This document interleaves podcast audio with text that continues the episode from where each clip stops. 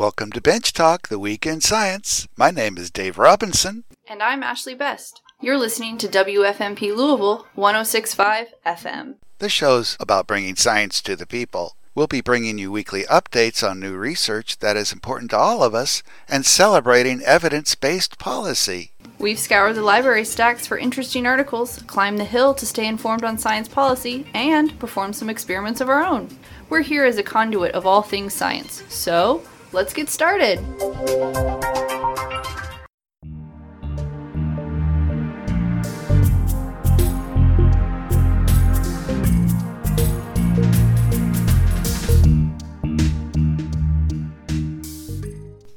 North Korea has been in the news lately, having to do with so-called weapons of mass destruction, but it's not nuclear weapons they're talking about, it's biological weapons. According to the Middlebury Institute of International Studies, North Korea has been working for a while now on attaining the expertise and the capability to develop biological weapons. One former Pentagon official says, quote, "North Korea is more likely to use biological weapons than nuclear ones. The program is advanced, underestimated, and highly lethal." This quote comes from a January fifteenth, twenty nineteen article in the New York Times, written by Emily Baumgartner and William Broad. Now, experts have long believed that North Korea harbors the smallpox virus. Smallpox was declared eradicated in nineteen eighty, and it's a scary virus because it travels very fast between people, and it kills about a third of the people who contract it. So it's frightening if North Korea still has some of this virus on hand. Bioweapons can be produced in relatively small laboratories and at far less expense than nuclear weapons, and it's far easier to pretend that they are there for some other purpose, like developing vaccines or agricultural chemicals. So it's really difficult to know whether the North Korean government might be exploring this area. The Trump administration has alluded to bioweapons in North Korea in various unclassified documents, but it hasn't really mentioned it in public. The Times thinks that's a little strange, considering that John Bolton, who's Trump's national security advisor, has long voiced concerns about this threat. In two thousand two, Bolton, when he was an official in the George W. Bush White House, said, quote, "North Korea has one of the most robust offensive bioweapons programs on Earth," unquote. But this New York Times article provides some circumstantial evidence that these bioweapon programs are still going on.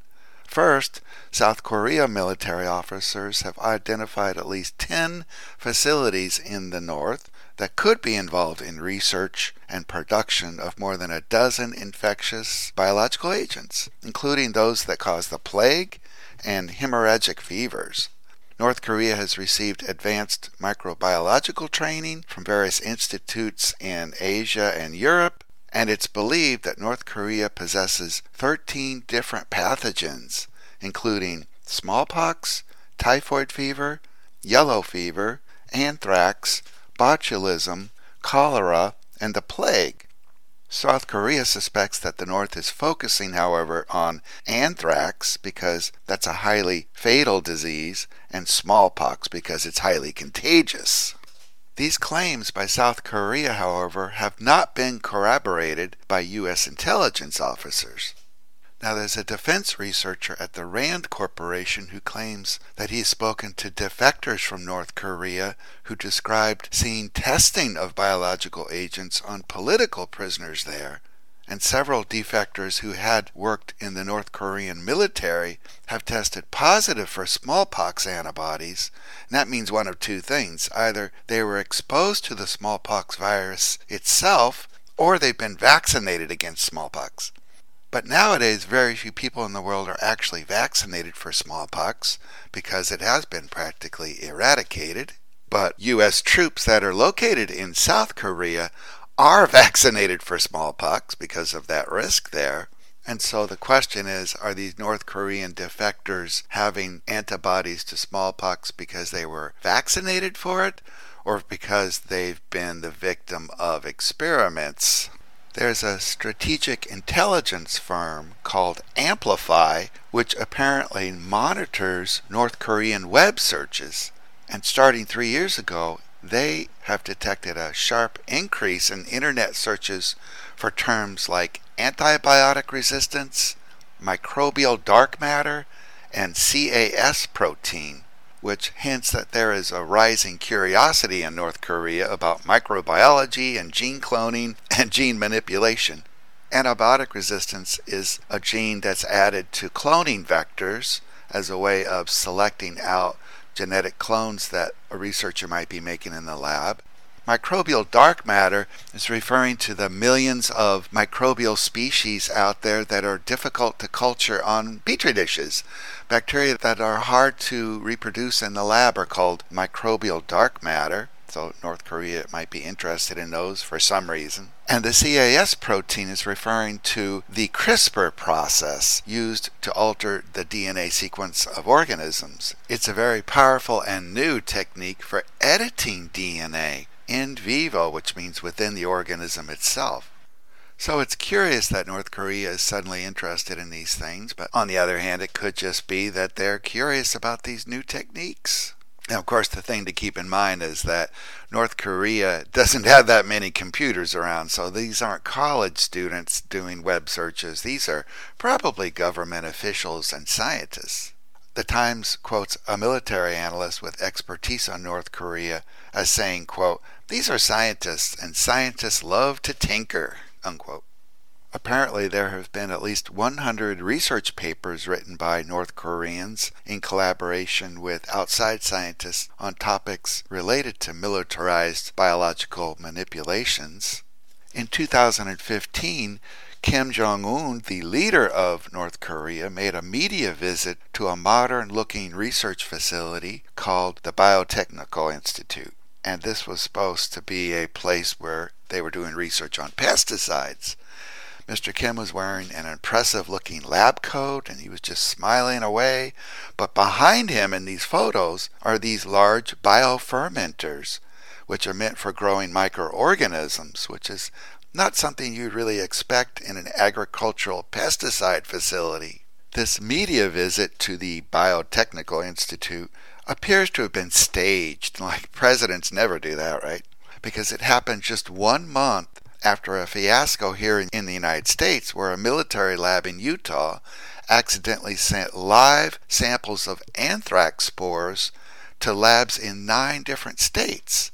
Was this just a way for North Korea to tell the world, hey, we can play the biological weapon game too, you know?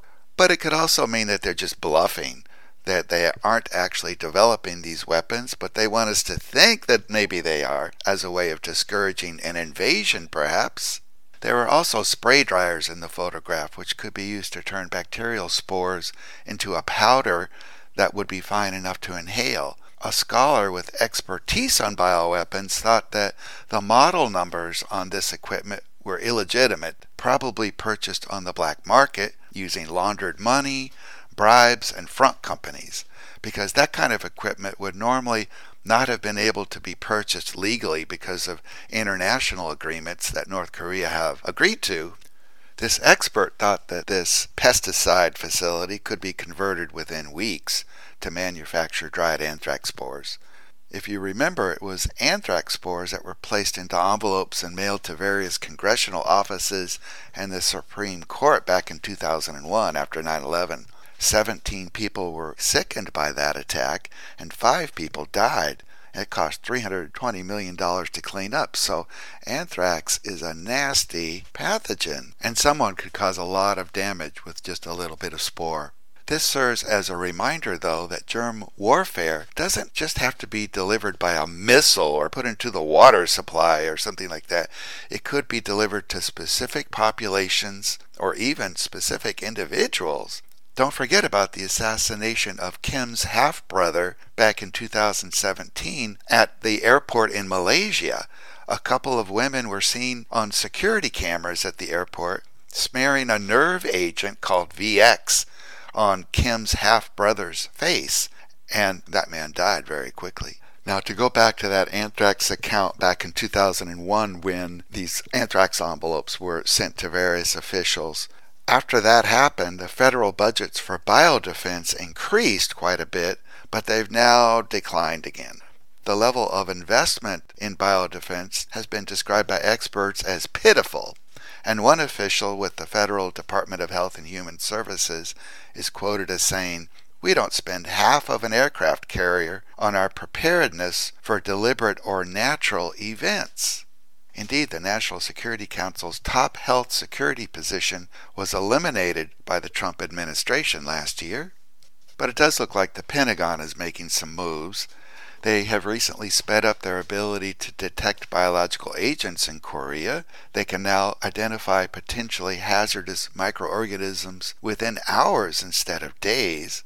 And there is an evaluation of military preparedness for germ attacks going on in South Korea right now.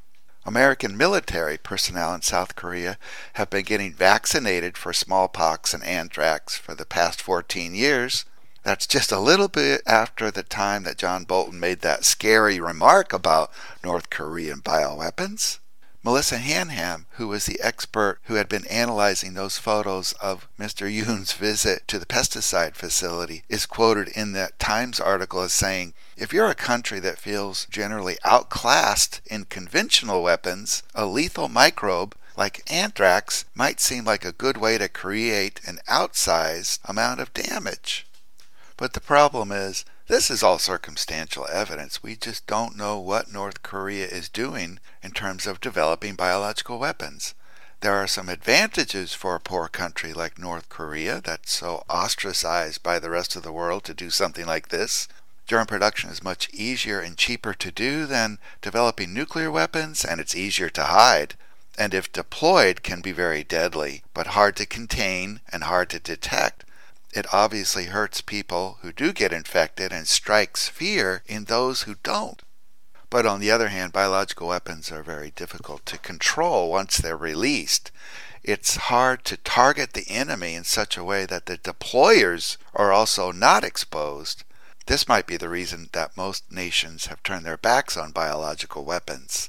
Some people are calling for more inspections of North Korean biological and chemical facilities in the future, because whereas nuclear weapons facilities provide fairly visible signs to the international community, the technology for developing biological weapons is essentially the same as that used for medical or agricultural applications.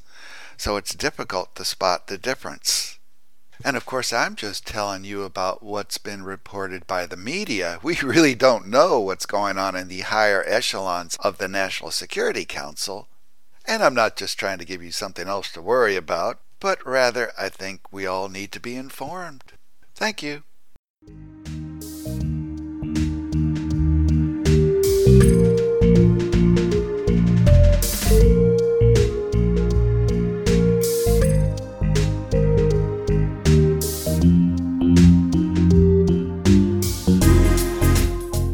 You're currently listening to Bench Talk, the Week in Science, at W F M P one oh six point five here in Louisville, Kentucky.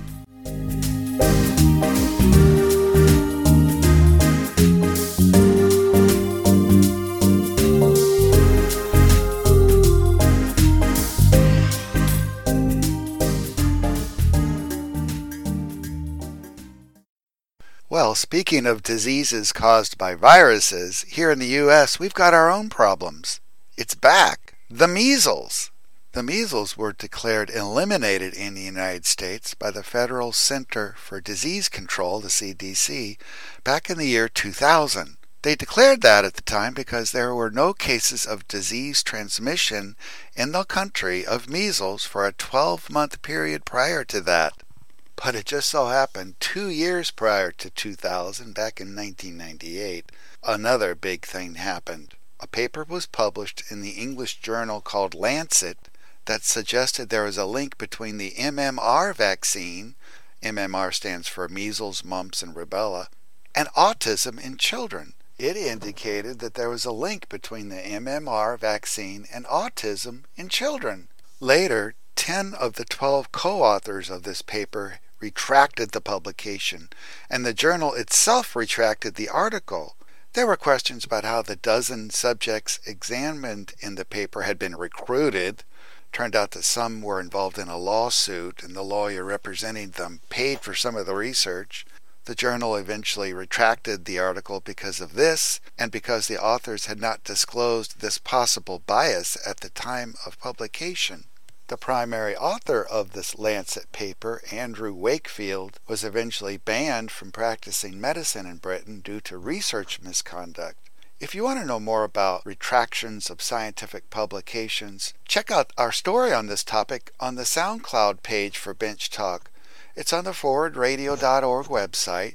Listen to our December tenth, twenty eighteen episode. Publication of this article showing a link between the M M R vaccine and autism really resounded with the public. It really got a lot of media attention. And even though numerous subsequent papers on this topic have not found a link between the vaccine and autism, the damage had already been done. What's interesting is that if you look at this paper by Wakefield, he's actually not recommending that parents not immunize their children against measles. He was actually just saying that the three vaccines maybe shouldn't be taken at one time. They should be taken individually instead of all at once, which the M M R vaccine does. But some parents interpreted this as, up, oh, don't get vaccinated at all. So parents heard the media reports about this and started to decide to forego the vaccine altogether. Vaccination rates started dropping after that, especially in the U K, where rates dropped from ninety percent to eighty percent. That is well below the level that is thought to be required for herd immunity. This means that you need to have ninety-two to ninety-four percent immunization rates if you really want to prevent measles outbreaks from spreading widely. If you have immunization rates below that ninety-two to ninety-four percent of children level, the risk that non-immunized people contract the measles virus goes up significantly. This concept of herd immunity, basically they're saying that if a few people don't get vaccinated, they'll be okay because there's so many people around them that are vaccinated, the disease won't have a way to get a foothold on that population. But the magical number is from six to eight percent of the population. If you have more than six to eight percent of the population who don't get vaccinated, they're not protected by people who have been vaccinated. There's too many other people who have also not been vaccinated, and that gives a foothold for this disease to get into the population. While overall rates of measles vaccination in the United States haven't dropped as radically as in Britain, they have vacillated quite a bit since the publication of the Wakefield paper. The problem in the U S is that vaccination rates have dropped in specific locations. There are about a dozen places in the country where vaccination rates have been really low. Phoenix, Arizona, Detroit, Michigan, Asheville, North Carolina, and there are two more hot spots in Oregon, Seattle, and Portland. It's in Portland, Oregon, where the measles virus is taking its biggest toll this year. As of this writing, more than fifty people have contracted measles in the Portland area. The problem with measles is that it's caused by a virus that persists for a very long time in the environment. So even if a person walks into a room after they've contracted the disease, the virus lingers in the air in that room for two hours. So that potentially exposes a lot of people to that virus. So if someone who's not immunized walks into that room two hours after the infected person was in there, they breathe the same air, they might touch a surface that the infected person touched, and then bring their hands to their eyes or their nose or their mouth, and voila, they're infected. This scenario happens ninety percent of the time to someone who's not vaccinated. In Clark County, which is right next to Portland, Oregon, only seventy-eight percent of the kids from kindergarten through high school have actually been vaccinated for measles. That's a very low number. Another issue with measles is that the incubation for the measles virus is two weeks, and the virus can spread from an infected person for four days before they show the typical measles rash. And so infected people can do a pretty good job of spreading the disease because they are spreading it before they even know they have it. So it'll be interesting to see if this tendency by parents to not fully vaccinate their children will continue in the future, or whether parents realize that the threat from the vaccination is not as great as the risk they put their children at of getting the disease.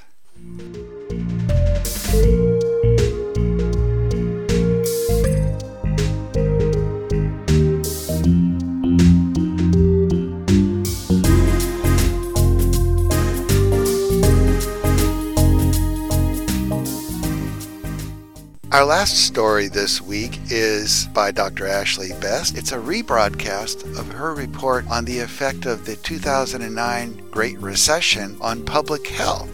After her report is a short discussion we have about that. We might be expressing opinions about this topic, and if we do, I just want to point out that it's our personal opinion and not that of the station, W F M P L P. This story originally was broadcast on September third, twenty eighteen. Take it away, Ashley. I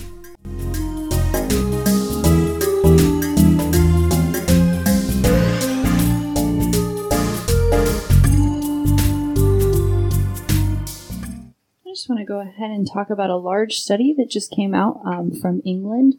This used data from the Health Survey for England. This is a cross-sectional survey that was taken Um, between two thousand one and two thousand thirteen, and they got yearly data from about nine thousand English households. What they were looking at is what changed specifically um, health-wise surrounding the two thousand eight Great Recession. So they specifically used data on respondents above sixteen years of age. Uh, they looked at socioeconomic characteristics of these individuals, and then a wide range of health lifestyles and health conditions. After the two thousand eight Great Recession, they noticed the probability of being obese and severely obese increased by four point one and two point four percentage points, respectively. Similarly, the probability of having diabetes was one point five percentage points higher after the recession. And most notably, the prevalence of mental health problems increased by four percent after the recession. They also noticed some other interesting trends during this time. There was actually a decrease in the amount of fruit intake, smoking, and drinking from the recession. Um, and these variations in health were more pronounced among the less educated and among women. So I kind of have some interesting thoughts on why this might be happening, because if you're having less income coming in, you're going to change a lot of aspects about your life. Uh, so people probably had to resort to eating cheaper food. I mean, you can think of fruit being delicious, but one of the most expensive things in the grocery store. I also wonder how stress plays a role in this. Yeah, I noticed that was one of the higher numbers that changed. Was it four percent more emotional problems? Yeah, and so if you're stressed out financially, this is going to obviously have a large impact on your life. So we know that stress can cause a, a massive amount of um, health problems indirectly. And so this, I think, is, is is basically what that's showing. We do know stress causes bad health incomes, and this may be specifically related to financial stress. Yeah, boy, I have a story in my own family about that. My brother was a uh, architect back in Arizona. He had his own company. And after the recession hit, of course, building went way down, and he really struggled. I could tell he was under so much stress. And um, I blame the Great Recession for his doing so badly, health-wise. Yeah, and if you're stressed out financially, you're likely going to have less sleep. And we know that sleep deprivation causes um, a lot of problem, a lot of health problems for individuals. So you have increased stress, um, increased sleep deprivation. So it makes sense that you would see a lot of other health problems coming out because of this. You know, you you may also be working more. If you're not able to make um, ends meet by just a standard forty-hour work week job, you might be picking up an extra side job. So you're exhausted, you're sleep deprived, you're stressed.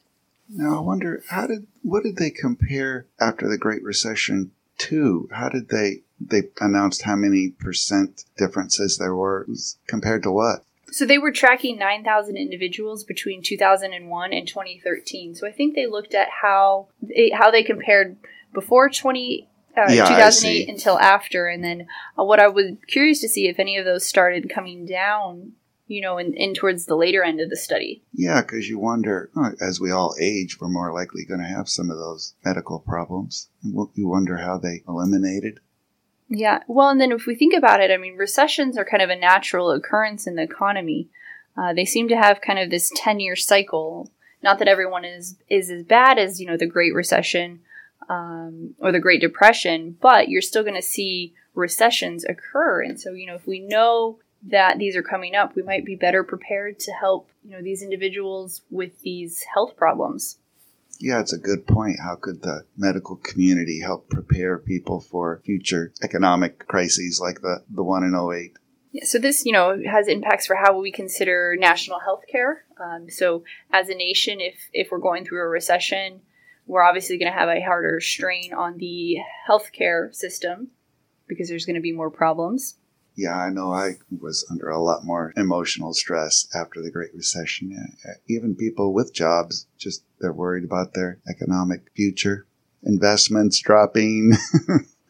I would say I was I was lucky to be shielded from that at the time. I was I was eighteen and just graduating college or high school and moving on to college. So luckily I was still able to go to the university of my choice, but you know, perhaps I would have had more financial help from my parents had this not occurred. Yeah. It'd be interesting to see a parallel study, because I think you said this was done in Great Britain. It'd be interesting to see if that same trend happened in the United States.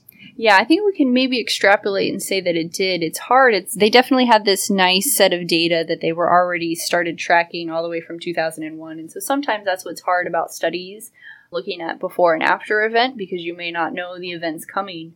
Um, and so you may not have that data readily available. I wonder if, if something does exist out there, they may be able to scour some patients' health informations and, and look back at this retroactively and see. Yeah, and since they have personal opinion, I think they have better health care for the average person in Great Britain than we have in the U S, especially in two thousand eight. It could have even been worse in the United States compared to there. Oh, that's definitely a great point.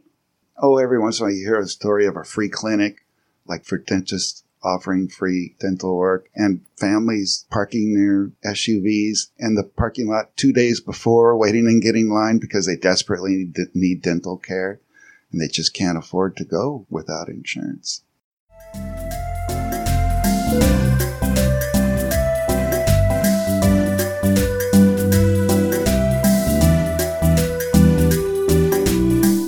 Well, that's the show this week. Thank you for listening to Bench Talk, The Week in Science. We think the world is a fascinating place, and science is a good way to explore it. Science truly empowers all of us. If you want to learn more about the show, go to our Facebook page. Just search for Bench Talk, two words, on Facebook. You can also email us at benchtalkradio at gmail dot com. That's one word, benchtalkradio at gmail dot com. Now, all of our episodes are podcasted on SoundCloud, so just visit the station's website at w w w dot forward radio dot org and scroll down to the program archives. That's w w w dot forward radio dot org to listen to any of our old episodes. If you live outside of the Louisville broadcast area, you can still listen to us on live stream at that same website, w w w dot forward radio dot org. This show is broadcast on W F M P L P one oh six point five F M every Monday at seven thirty p.m. That's Eastern Time, eleven thirty a.m. every Tuesday, and seven thirty a.m. every Wednesday.